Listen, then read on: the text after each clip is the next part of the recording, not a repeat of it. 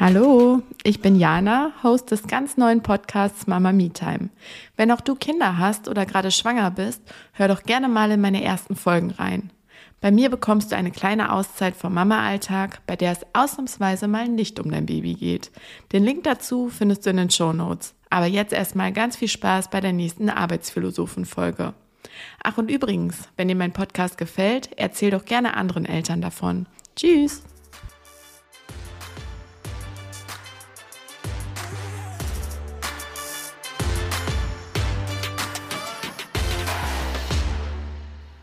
Herzlich willkommen zum Podcast Arbeitsphilosophen, die Zukunft der Arbeit. Herzlich willkommen zur neuen Episode. Herzlich willkommen im Jahr zwanzig dreiundzwanzig. Ich hoffe, dass es weniger ereignisreich wird, weniger Krise, dafür mehr Ruhe, mehr Raum für einen klaren Kopf. Ich hoffe, du hast die Feiertage gut verbracht, bist gut reingerutscht, hast Kraft getankt und äh, ja, vielleicht aber auch den ersten Januar völlig verkatert im Bett verbracht. Das ist auch okay, ne? Wir wissen ja alle, das Jahr beginnt dann halt erst am zweiten Januar.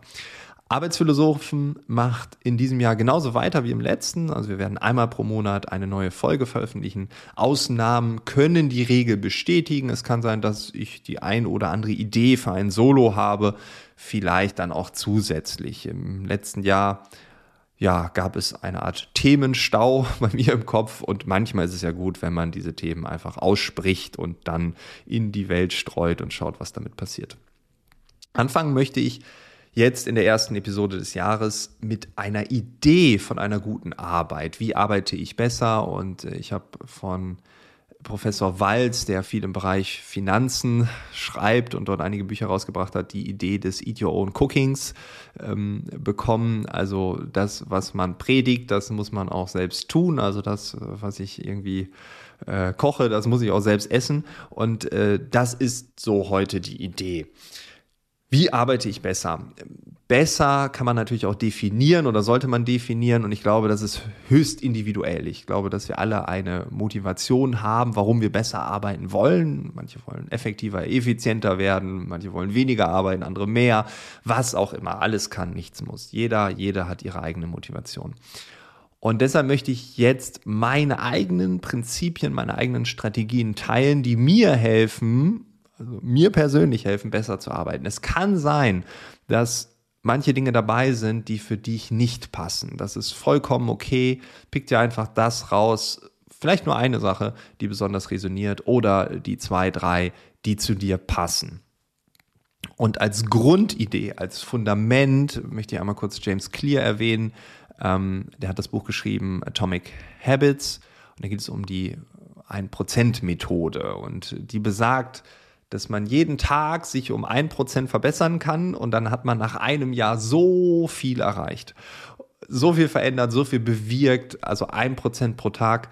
Und diese ein Prozent Regel, die klingt irgendwie so machbar, finde ich, ne? Also wenn man so den ganzen Tag sich anschaut, dann ist ein Prozent Verbesserung gar nicht so viel. Und gerade im Kontext unserer Arbeitswelt finde ich das überhaupt nicht absurd, jeden Tag ein Prozent besser zu werden. Wenn man das jetzt auf die Finanzwelt bezieht, dann ist das maximal absurd, ne? Also ein Prozent pro Tag, das geht so in der Kryptowelt äh, früher, ne? Jetzt gerade auch Minus, aber äh, wenn man dann irgendwie dreihundertsechzig Prozent im Jahr Rendite machen würde, das schaffen die wenigsten, ne? Die Leute, die das versprechen, würde ich jetzt nicht investieren, ne? So. Aber ähm, auf unser Leben, auf unseren Alltag, auf unsere Arbeitswelt bezogen, auf einzelne Sachen da drin runtergebrochen, da glaube ich, könnte das funktionieren. Ein Beispiel, ich checke fünfzehn Mal am Tag die E-Mail, jetzt sage ich mir, na, nach der Mittagspause mache ich das eigentlich immer, da verzichte ich drauf, jetzt sind es nur noch vierzehn Mal. Das ist immer noch nicht geil, aber besser als fünfzehn. Ne? Und das ist so diese ein Prozent Regel, also kleine Veränderungen, die dann aber jeden Tag ganz, ganz, ganz, ganz bisschen passiert, dann passiert im Großen und Ganzen doch sehr, sehr viel. Ich muss dieses Buch lesen, weil ich das jetzt schon ewig lesen möchte. Es liegt hier auf der Kommode, dreihundert Seiten. Oh, ist das ein dicker Schinken. Dann lese ich heute halt nur drei Seiten. Fünf Minuten in der Zeit, in der ein Meeting vielleicht zu früh zu Ende war. Ich weiß, es gibt es kaum, aber manchmal ja schon. Und vielleicht liest man dann die drei Seiten und man hat dann angefangen, ne? Und drei Seiten und dann sechs und dann neun und dann irgendwann ist man auch mit diesem Buch fertig. Und es liegt jetzt nicht mehr darum und man sagt, oh Gott, ich muss es noch lesen. Und drei Seiten sind immer noch nicht Weltklasse, auf keinen Fall. Aber drei Seiten sind besser als null. Und das ist so die Idee. Und überall da den Druck rauszunehmen, einfach kleine, minimale Veränderungen zuzulassen, sich dabei entspannen und das wertzuschätzen, was man geschafft hat, was funktioniert hat, was gut lief, was besser lief. Alles kann, nichts muss. Jetzt gibt's mein Cooking, was ich auch selbst esse, Eat Your Own Cooking. Und ich habe es aufgeteilt in so drei Themenblöcke. Einmal Fokus, einmal Workload kürzen und einmal Neues lernen. Also Fokus, Workload kürzen, Neues lernen. Ich fange an mit dem Fokus.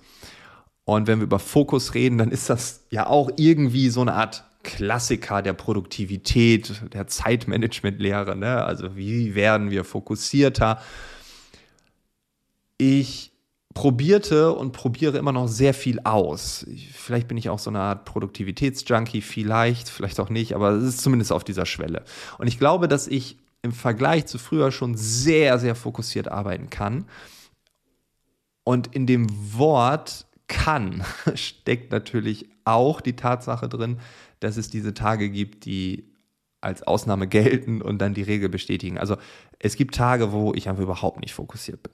Und wo es einfach überhaupt nicht funktioniert. Aber es gibt zum Glück mehr Tage, an denen es funktioniert.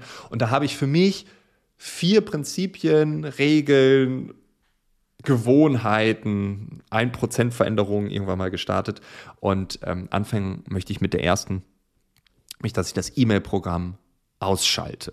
Also jetzt nehme ich diesen Podcast auf und das E-Mail-Programm ist geschlossen. Ich werde jetzt nicht von irgendwelchen Benachrichtigungen, die ich auch ausgestellt habe, aber ich werde jetzt nicht von irgendwelchen Benachrichtigungen abgelenkt, die sagen, hey, neue E-Mail, kannst du dann und dann hier und da sein und Vortrag halten, bla bla. Also ich schließe mein E-Mail-Programm. Und ich öffne das Postfach, wenn ich Zeit habe zu lesen und gegebenenfalls auch zu antworten. Und das hat eine Menge verändert. Also der Fokus auf eine Aufgabe. Mir hat es geholfen, mit dreißig Minuten am Tag anzufangen, also dreißig Minuten am Tag das Mailprogramm ausschalten. Und dann habe ich die Selbsterfahrung gemacht, ich, das klingt jetzt so hoch, aber äh, wie gut es mir tut, wenn ich ganz fokussiert auf meine Mails schaue. Und das tat so gut, dass ich zweimal dreißig Minuten gemacht habe oder dann eine Stunde am Stück oder dann zwei und dann festgestellt habe, so wie jetzt, ich nehme diese Episode aktuell um circa zehn Uhr fünfzehn auf und ich habe heute Morgen einmal ganz kurz reingeschaut, weil ich auf eine Bestätigung warte für einen Termin heute Nachmittag, ähm, aber dann habe ich es ausgestellt. Und seit acht Uhr heute Morgen gibt es natürlich diesen inneren Drang zu wissen, ah, habe ich jetzt heute Nachmittag diesen Termin oder äh, fällt der aus? Aber ich widerstehe dem, weil ich sage, ich möchte jetzt diesen Podcast konzipieren, äh, mir Gedanken darüber machen, äh, ihn final äh, darstellen und dann auch aufnehmen. Und in dieser Zeit ist das E-Mail-Programm aus. Und ein Argument, was häufig kommt, ist, ja, aber ich muss doch sofort antworten. In meiner Firma, in meinem Unternehmen, da ist das so. Und mein Gegenargument ist immer, wenn du in einem Meeting analog mit deiner Chefin wärst, würdest du das auch machen? Und die meisten sagen dann, nein, auf keinen Fall. Ja, siehst du. Und du hast regelmäßig Meetings mit deiner Chefin oder deinem Chef, völlig egal. Und dann machst du es nicht. Warum machst du es, wenn du es vor deinem, wenn du vor deinem Rechner sitzt? Und vielleicht schaffst du es ja, diese eine oder zwei oder fünf Inseln der Ruhe im Tag zu implementieren. Also das E-Mail-Programm muss nicht permanent online sein, auch wenn die Kultur im Unternehmen das so will und man sonst angerufen wird, wenn man nicht innerhalb von vier Minuten antwortet. Kommen wir später nochmal drauf. Zweiter Punkt. Social Media Downsizing. Ich habe schon oft betont, dass ich Social Media quasi komplett verlassen habe. Das tat und tut mir richtig, richtig gut. Ähm, bei LinkedIn bin ich aktiv, wieder aktiv. Ich habe aber durch eine Software die Seite blockiert, sodass ich wirklich nur zu vordefinierten Zeiten reinschauen darf. Und das entscheide ich jeden Tag. Also wann schaue ich heute bei LinkedIn rein? Und das ist besonders wichtig, wenn ich etwas gepostet habe, weil wir alle kennen das, wir posten etwas und dann gibt es Likes, dann gibt es Kommentare, dann gibt es im Hirn so eine Dopaminausschüttung. Es gibt auch immer so ein bisschen Angst, oh Gott, das, was ich da gepostet habe, was ich geschrieben habe, kommt das gut an, streitet da jemand mit mir, greift mich jemand an, widerlegt mich jemand, et cetera pp. Ähm, Und dieses Gefühl, das hat man und dann natürlich permanent, wenn man immer wieder reinschaut. Und das muss nicht sein. Und deshalb habe ich für mich äh, softwareseitig äh, da was gemacht, damit ich auf Social Media aktiv sein kann, aber an manchen Tagen gar nicht reinschaue und an manchen Tagen ein- bis zweimal am Tag. Und die Software blockiert das, also ich antworte dann auf Nachrichten, auf Kommentare, was auch immer da ist. Und dann gehe ich danach wieder in die Software und sage, okay, die nächsten vier Stunden kein Zugriff auf LinkedIn. Und das ist auf all meinen Geräten. Also es gibt keine Chance, da wieder rauszukommen. Ich blockiere es einfach. Das hat mir geholfen. Nicht nur Social Media Downsizing, was ich so irgendwie auch mal in den Raum werfen möchte, sondern dann auch diese ganz gezielte Nutzung zur Not mit einem Tool, weil die Psychologie dahinter ist schon echt schwierig auszuhebeln. Dritter Punkt, relativ neu, ich habe ein Privathandy. Das ist schon ein paar Monate so. Ich hätte nie gedacht, dass ich das mal machen muss. Ähm, ohne Smartphone rausgehen war immer eine Option, funktionierte, aber dann irgendwann nicht mehr, weil ich Vater wurde. Und mit einem kleinen Kind geht das einfach nicht mehr. Also ich muss irgendwie erreichbar sein. Und genau deshalb habe ich ein altes Handy aus der Schublade reaktiviert, Prepaid-Karte rein, relativ simpel. Und das Prinzip ist, ich habe ein Smartphone am Mann. Ein Smartphone, nicht zwei. Und je nach Kontext wechsle ich. Also wenn ich auf dem Spielplatz bin, dann ist das private Handy bei mir. Am Wochenende das private. Abends auf dem Weihnachtsmarkt das private. Tagsüber, wenn ich arbeite, dann habe ich das geschäftliche Handy da. Das ist auch auf lautlos und ohne Benachrichtigung und so, damit ich nicht abgelenkt werde. Aber wenn ich dann drauf schaue und ich sehe, ah, zwei Anrufe, dann rufe ich zurück. Ich lese in der Zeit, in der ich arbeite, keine privaten Nachrichten. Ich weiß also jetzt gerade in diesem Moment überhaupt nicht, wo mein privates Handy ist. Das habe ich irgendwo hingelegt. Vielleicht ist es im Wohnzimmer, vielleicht im Schlafzimmer, ich weiß es nicht. Ich lese es jetzt nicht. Wenn ich nachher mit der Arbeit fertig bin oder in der Mittagspause, dann nehme ich das private Handy, lese mal kurz, gibt es irgendwo eine Nachricht, muss ich irgendwie handeln. Und dann ist aber gleichzeitig auch das geschäftliche Handy weg. Dann habe ich Pause. Und durch das Smartphone, das ist ganz interessant, habe ich quasi wieder so eine Art klare Trennung zwischen privat und geschäftlich. Ich kann auf dem Spielplatz keine E-Mails lesen, weil nur Apps für den privaten Gebrauch installiert sind. Und die Nummer ist auch streng geheim. Also man kann mich da auch nicht anrufen, weil man irgendwas Wichtiges mit mir besprechen will. Wenn ich auf dem Spielplatz bin, bin ich auf dem Spielplatz. Ist so ein bisschen entgegengesetzt zu der Idee von Frank Bernd, der auch schon mal in diesem Podcast war, eine der meistgeklicktesten Folgen. Aber für mich fühlt es sich besser an. Dadurch habe ich auch einen einfacheren Zugang, Punkt vier, zu einem klaren Feierabend. Und ganz wichtig vorweg, das klappt nicht immer, weil ich einen Sohn habe und deshalb manchmal auch arbeiten muss, wenn es Abend ist, weil irgendwie nachmittags ging es nicht, weil irgendwas los war oder wir zum Kinderarzt mussten oder, oder. Ähm, Und das geht wiederum richtig gut mit beiden Smartphones. Ne? Also der Laptop wird abends zugeklappt und dann packe ich nicht mehr an. Man kann auch da zwei Benutzer einfügen, privat, geschäftlich, geht ja auf vielen Laptops äh, und Systemen. Aber das Hauptproblem war eigentlich das Smartphone. Und das hat mich dann manchmal noch in den Bann gezogen. Ne? Man sitzt da und sagt, oh, ich gucke mal kurz, oh, hier, mein bester Freund hat mir geschrieben. Äh, und dann, ah, ich gucke noch mal kurz bei den E-Mails rein und dann sehe ich eine Absage, dann war ich traurig oder ich sehe eine neue Anfrage, dann war ich ganz aufgeregt. Uh, das ist ja cool, die Idee. Oh, und so. Und dann bin ich nicht so wirklich gut eingeschlafen. Und durch diese zwei Smartphones, und ich will jetzt nicht äh, der Anti-Minimalist sein, aber durch diese zwei Smartphones und den Kontext, den ich damit ganz klar betone, bin ich jetzt als Privatperson unterwegs oder bin ich geschäftlich ganz fokussiert dabei, das lässt sich durch diese Smartphones relativ gut ähm, bewerkstelligen. Und das ist für mich, also diese vier Punkte, das ist für mich der Rahmen, das sind die Prinzipien, die mir helfen, gut arbeiten zu können und das vor allem nachhaltig und gesund. Ne? Also weniger Stress, mehr Ausgeglichenheit, mehr Wirksamkeit und dieser Kontext, der ganz klar definiert wird. Jetzt kommen wir zur zweiten Kategorie. Das ist nämlich das Kürzen der Aufgaben. Wie minimiere ich den Workload? Es geht nicht darum, weniger zu arbeiten, sondern zuerst darum, weniger Aufgaben im Hier und Jetzt bewältigen zu müssen. Wir alle haben eine unendlich lange To-Do-Liste, die werden wir auch nie abarbeiten. Das ist eine Illusion, der wir hinterherrennen. Das ist wie diese Karotte, äh, hinter der wir immer hinterherrennen. Genauso ist es mit dieser To-Do-List, die irgendwann auf Null ist. Nein, es wird nie passieren. Es geht vielmehr um ein Gefühl von, ja, ich habe heute etwas geschafft, ich habe etwas bewirkt, ich fühle mich gut und nicht dieses, ah, oh, ich muss ja das noch und oh, das muss ich auch noch und oh, schau dir das mal an, das, wann soll ich das denn noch machen, das schaffe ich ja nie. Das ist so, obwohl man einen richtig guten Tag hatte, dann so richtig Depowerment. Ne? Also ich weiß gar nicht, ob es das Wort gibt, also das Gegenteil von Empowerment, also wir, wir machen uns selbst diese schlechten Gedanken und kommen, oh Gott, das auch noch und das noch, obwohl wir richtig gut gearbeitet haben, aber es kommt abends als Gefühl nicht an. Und deshalb habe ich hier, ja, das ein oder andere Denkangebot für dich. Ich besitze eine Not-to-Do-Liste. Die habe ich irgendwann mal ganz fein säuberlich schriftlich fixiert. Ähm, jetzt ist es ziemlich internalisiert worden, nichtsdestotrotz auch noch schriftlich. Da kommt alles drauf, was ich nicht mehr tun möchte. Also literally, ne? Also Not-to-Do-Liste, das möchte ich nicht mehr tun. Und regelmäßig schreibe ich Aufgaben, nervige Prozesse und so weiter dort auf. Viele werden auch direkt schon, wie ich gerade meinte, internalisiert angegangen. Die landen dann gar nicht auf der Liste, weil sie dann schon geklärt sind. Ne? Und ich überlege mir, wenn ich sie aufschreibe, wie werde ich den Kram los? Und da gibt es Möglichkeiten. Man macht es einfach nicht mehr. Das, also Dinge einfach sein lassen, das ist ganz einfach. Dann kann man automatisieren oder vereinfachen.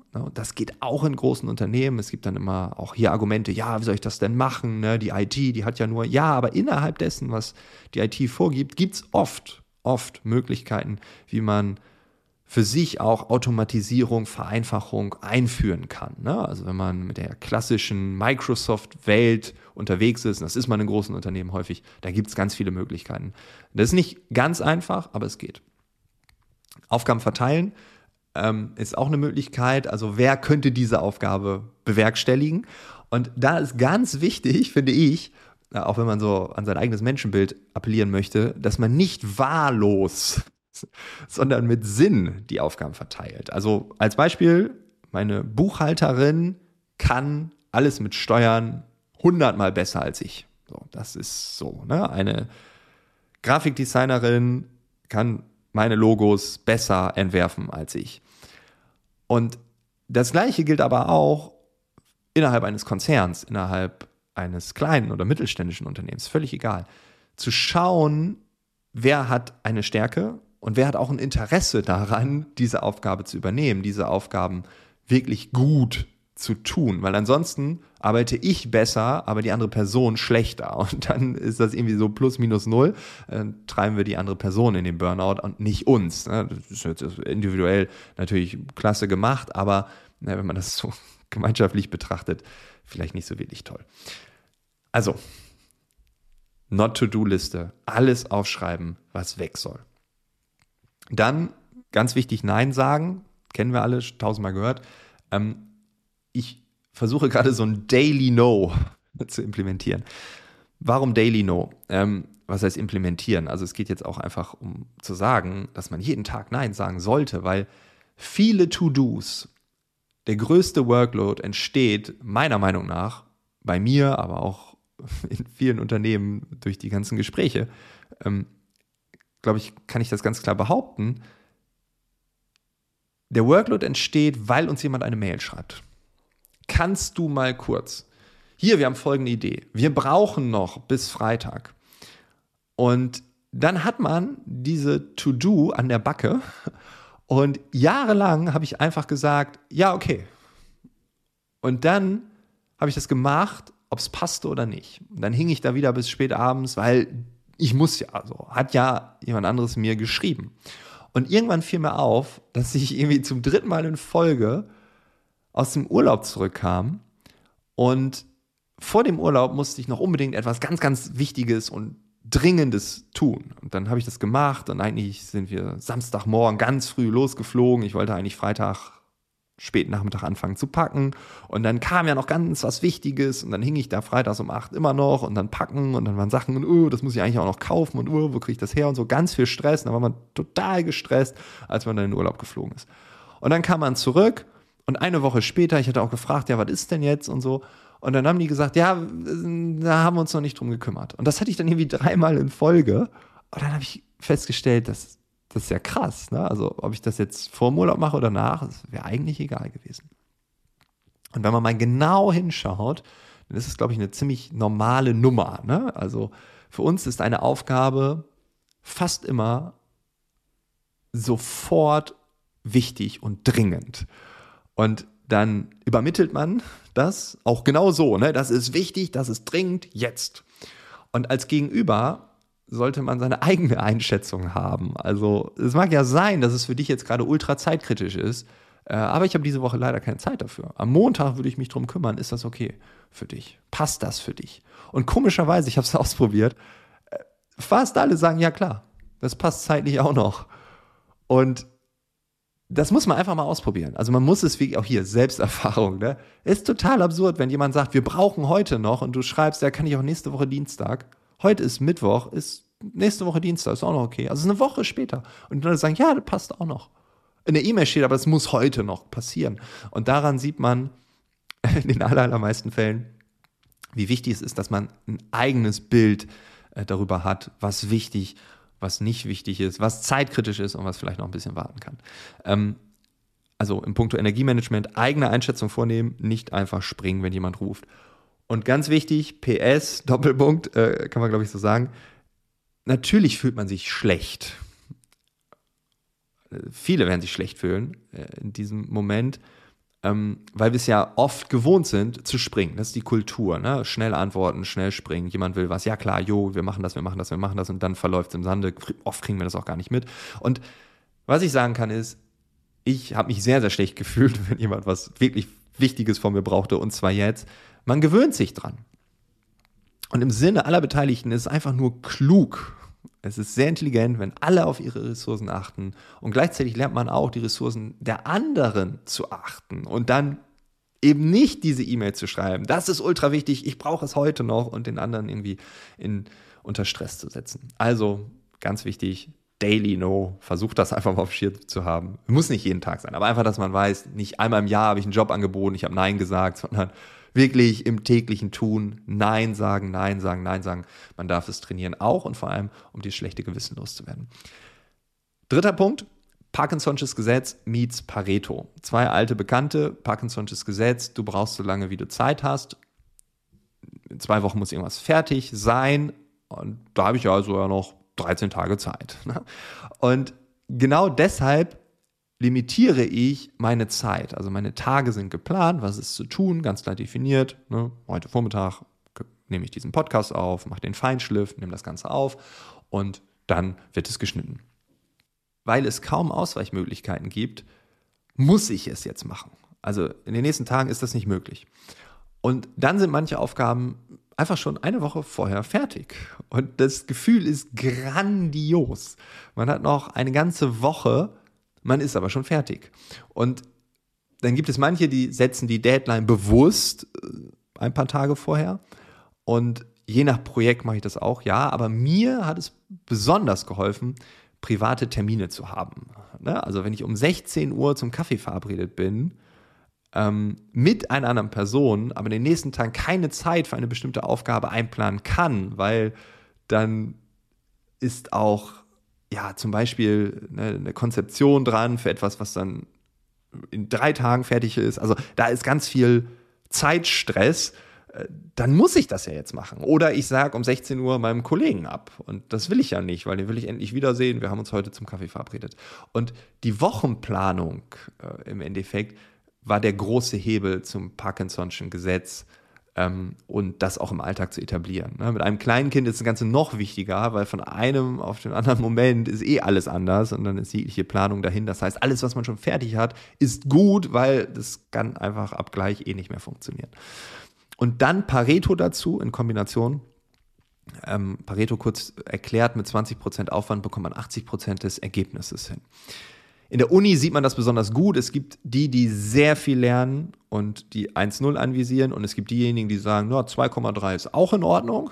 Heute Abend ist eine Party. So, und da muss man mal so gucken, wer ist man eher? Und Pareto in der Arbeitswelt bedeutet jetzt nicht, dass wir keine Exzellenz mehr anstreben sollten oder so, ne? Also nur noch achtzig Prozent Lösung, das meine ich gar nicht. Für mich bedeutet Pareto in vielerlei Hinsicht eine, eine neue Blickrichtung zu bekommen, ne? So als Beispiel. Also ich schaue mir oft an, welche zwanzig Prozent meines Arbeitstages haben mir achtzig Prozent der Energie gegeben. Welche zwanzig Prozent haben mich achtzig Prozent meiner Energie gekostet? Ne? Oder welche zwanzig Prozent der Kunden äh, kosten mich achtzig Prozent meiner Energie? Oder, äh, die, die, oder welche zwanzig Prozent der Kunden nerven mich permanent? Ne? So, äh, welche zwanzig Prozent machen achtzig Prozent des Umsatzes aus, falls es sowas gibt. Ne? Also einfach immer wieder zu schauen, zwanzig achtzig, auf den verschiedenen Dimensionen, in den verschiedenen Bereichen, und dann kommt man so auf den wahren Kern, und da kann man immer noch entscheiden, möchte man da an die hundert ran oder sagt man, nö, hier reichen mir achtzig. Weil man muss ja nicht überall Exzellenz. Ne? Zum Beispiel kann man sagen, die Steuererklärung, ja, reicht mir achtzig Prozent. Ne? Und dann irgendwann kriegt man halt den Hammer vom Finanzamt. Aber das kann ja okay sein. Und in anderen Bereichen sagt man, hier ist mir Exzellenz sehr wichtig, aber ich kann nicht überall hundert Prozent geben. Und es geht auch gar nicht darum, zwanzig, achtzig, dreißig, siebzig, bla bla. Das sind immer so Diskussionen, die geführt werden. Es geht ausschließlich um das Beobachten und Hinterfragen von Aufgaben, Meetings, aber auch von Geschäftsmodellen, einer Strategie oder, oder, oder. Ähm, Und ich glaube, dass die Pareto-Idee und die Parkinson'sche Idee gemeinsam einen ganz coolen anderen Blick gewähren, wie wir tagtäglich so arbeiten, wie wir tagtäglich vielleicht auch leben.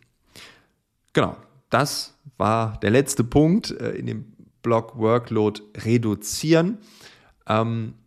Und dann geht es um das neue Lernen. Ja, das Neue, das kann alles sein, ne? Und äh, bei mir nimmt dieser Part eine riesengroße Bedeutung ein. Ähm, lesen, hören, viele Gespräche, viele Ideen, Erkenntnisse und so weiter. Ähm, wie schaffe ich es, kontinuierlich zu lernen und auch damit zu arbeiten?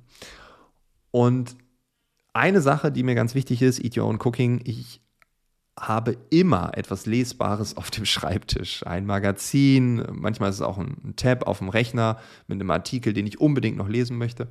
Und wenn ein Meeting ausfällt, dann habe ich die einfache Entscheidung, schaue ich jetzt meine E-Mails, schaue ich Social Media an oder lese ich einfach diesen Artikel, lese ich einfach in diesem Magazin und lerne etwas. Und mir ist aufgefallen, dass es durch diese Strategie viel einfacher ist, nicht in die E-Mail zu schauen, nicht bei LinkedIn reinzuschauen. Gut, ich habe eben schon erzählt, bei LinkedIn habe ich auch diese Software, die das blockt, aber ähm, es ist so erfüllend, äh, einfach dann etwas zu lesen und etwas zu lernen. Für mich, das kann für andere ganz anders sein. Besonders auffällig ist das, wenn ich ein Buch neu angefangen habe, dann fange ich an und lese ich die ersten sechzig, siebzig, achtzig Seiten, einfach so, wow, cooles Buch und so. Und dann liegt das hier auf meinem Schreibtisch und immer wenn ich Zeit habe, zum Beispiel ein Meeting ist zu früh beendet oder wurde abgesagt, also heute die dreißig Minuten, da finden nicht statt, dann beantworte ich keine E-Mails, sondern sage, okay, diese dreißig Minuten wurden mir geschenkt, damit ich lesen kann. dreißig Minuten hier, zwanzig Minuten da. Und diese dreißig Minuten sind so viel besser und energiespendender als halt dieses E-Mail-Lesen oder LinkedIn-Likes, checken, whatever. Es ist so eine Art Microlearning, wie Harald Schirmer das hier auch mal im Interview gesagt hat. Und das hat für mich eine ganz beruhigende Wirkung auch. Ähm, auf zweierlei Hinsicht, also einmal entstresst es sehr, wir kommen nicht in diese mega Dopaminausschüttung von Social Media, E-Mails und Co. Ähm, und wir sollten auch nicht vergessen, das ist nämlich auch noch ganz wichtig, ähm, Punkte Beruhigung, dass das Lernen einen immens hohen Stellenwert in der Wissensarbeitswelt haben sollte, also nicht überall hat, aber sollte, und meiner Meinung nach in Zukunft haben wird. Also ein Buch lesen ist meiner Meinung nach genauso wertvoll wie das Kundenprojekt, das nächste Woche abgeschlossen wird. Das ist in Realität meistens nicht so. Da wird das Kundenprojekt immer das Wichtigste überhaupt sein. Operativ sticht immer und Umsatz auch. Ein Buch lesen, welches mir wichtig ist, das ist aber vielleicht auf Dauer noch wichtiger als dieses Kundenprojekt, das nächste Woche abgeschlossen wird. Und daran dürfen wir uns immer wieder erinnern, auch wenn es schwerfällt. Lernen ist Teil der neuen Arbeitswelt. Das sind nicht nur die Bücher, das sind auch die ganzen Dinge, die in unser Leben kommen. Neue Tools, neue Techniken, neue Formen, wie wir mit etwas umgehen. Das gehört da auch mit rein. Na, also dieser ganze Lernblock. Und dafür brauchen wir Zeit. Mir hat dieses Microlearning sehr geholfen. Vielleicht bist du ein anderer Lerntyp, ne? Zeit blocken et cetera. Das hat bei mir nicht so funktioniert, bei anderen wiederum sehr gut. Also der wichtigste Termin ist der Lerntermin und alle anderen Termine können verschoben, abgesagt werden. Diese eine Stunde am Tag, diese eine Stunde pro Woche, diese zwei Stunden im Monat, auf gar keinen Fall. Hat bei anderen funktioniert, bei mir persönlich nicht so gut. Dann, nächster Punkt, ist ein Lesen, Hören, Lernen, natürlich die eine Sache, die halbe Miete, wenn überhaupt. Wir müssen das Ganze ja aber auch verarbeiten, reflektieren, vielleicht im Alltag implementieren. Aktuell arbeite ich an einer Art zweitem Gehirn, ein digitales Gehirn, ein Second Brain, wie man im Englischen sagt. Also nichts Biologisches, ich lasse mir auch nichts in den Kopf einpflanzen oder so, ähm, sondern es geht darum, herauszufinden, was ich wirklich weiß. Ne? Also einer meiner Lieblingszitate, wenn du den Podcast hörst, weißt du es, wenn Siemens wüsste, was Siemens weiß. Auf mich bezogen heißt das, wenn ich wüsste, was ich alles weiß und das mit verschiedenen digitalen Tools, auch mit K I, dann abzubilden, damit ich Dinge, die ich mal kreiert habe, wiederfinden kann. Und ein Tool, welches mir sagt, ey, du hast doch vor drei Jahren schon mal so etwas Ähnliches gedacht, nimm das doch einfach und bau darauf auf, anstatt das nochmal neu zu denken. Na, also das Gehirn wirklich mehr zur Kreation zu benutzen und weniger zum Merken von Dingen. Und dieses, ich weiß irgendwann, was ich weiß, ja, das ist so die, die große Aufgabe. Da stehe ich noch relativ am Anfang. Das hoffentlich letzte Puzzleteil ist gerade in der Mache. Da wird es dann definitiv eine eigene Folge drüber geben, weil ich glaube, dass jetzt die virtuellen äh, Tools so gut sind, dass sie uns wirklich helfen, das Thema Wissensmanagement auf individueller Ebene klug aufzusetzen. Und manche schreiben einfach ein Buch und Tagebuch oder haben so eine Art Kladde, wo sie alles reinschreiben. Das mag funktionieren. Bei mir funktioniert das so nicht. Ich brauche Software, Virtualität da, ähm, aber das ist, glaube ich, ein Punkt. Ich glaube, dass es für viele von uns ein absoluter Gamechanger sein kann. Ähm, Und was heißt das für dich? Also wir wollen jetzt nicht nur in die Zukunft schauen. Ähm, wie kannst du das Wissen, welches du hast, irgendwie dokumentieren und zugänglich machen? Weil nur dokumentieren und nie wiederfinden, das haben wir alle zuhauf gemacht. Und ja, das ist typenabhängig, ähm, aber das hat mir in den letzten Jahren sehr, sehr geholfen. Auf Dinge zurückgreifen können, manchmal auch Dinge nicht doppelt oder dreifach tun. Äh, das ist ein Hebel, um besser zu arbeiten. Dritter Punkt. Äh, der Blick über den Tellerrand, auch so eine Binsenweisheit, das ist mir im letzten Jahr aber noch mal aufgefallen, wenn man sich mit neuen Themen beschäftigt, Vorträge, Workshops, Online-Kurse, Bücher, Podcasts, was auch immer, auch hier wieder typenabhängig, ähm, oft habe ich dort richtig gute Impulse bekommen. Es gab einen virtuellen Workshop, den ich besucht habe und da wusste ich gar nicht, oh, ist das richtig für mich, so, hab das mal ausprobiert und der hat so viel verändert. Mein Invest waren neunzig Minuten und der Output ist enorm. Ne? Und wir leben in einer Welt, in der sich alle optimieren, vor allem spezialisieren und manchmal ist rauszoomen dann ganz hilfreich. Das ist mir im letzten Jahr mehrfach begegnet, wo ich dachte, wow, cool, dass ich das gemacht habe, das hilft mir auch dort, dort und dort. So, das war jetzt meine viel zu lange Solo-Episode. Nochmal kurz zusammengefasst, äh, oder erstmal sorry, dass es so lang wurde, aber ja, war anscheinend mehr, als ich am Anfang dachte. Kurz zusammengefasst, äh, im Bereich Fokus, E-Mail-Programm aus, Social Media Downsize, äh, vielleicht auch irgendwie Sachen blocken. Ähm, ich habe wieder eine Trennung beruflich-privat kreiert durch das Privathandy. Ich glaube, ohne wäre es deutlich schwieriger. schwieriger. Ähm, und ja, dadurch auch häufig einen klaren Feierabend ganz gut für die Wissensarbeitswelt, dass die Birne zumindest ein bisschen runterfährt und nicht noch um kurz vorm Schlafengehen nochmal tolle Ideen entwickelt. Weniger Workload, die Not-to-Do-Liste ähm, mit den Ableitungen, was man, wie man den Kram los wird. Dann Daily No, also sich selbst den Workload schützen, äh, das Parkinson'sche Gesetz und Pareto in Einklang bringen, in Kombination, um halt diesen anderen Blickwinkel äh, zum Thema Aufgaben zu bekommen. Und wie lernen wir Neues? Ganz, ganz wichtiges Thema, Microlearning, lesen statt E-Mails, äh, so mache ich es. Ähm, wie kann ich mein Wissen dokumentieren? Wie kann man vielleicht so eine Art Second Brain kreieren, damit man dieses Wissen nicht nur dokumentiert, sondern auch weiter nutzen kann, und dann über den Tellerrand schauen, Weitblick statt Scheuklappe. Das, ja, ist meine Episode hier. Ich hoffe, du kannst damit was anfangen. Vielen Dank, dass du diesen Podcast hörst. Ich wünsche dir einen tollen Tag, einen entspannten Abend, je nachdem, wann du gerade hörst. Wir hören uns am ersten Februar wieder und ja, bis dahin wünsche ich dir alles, alles Gute.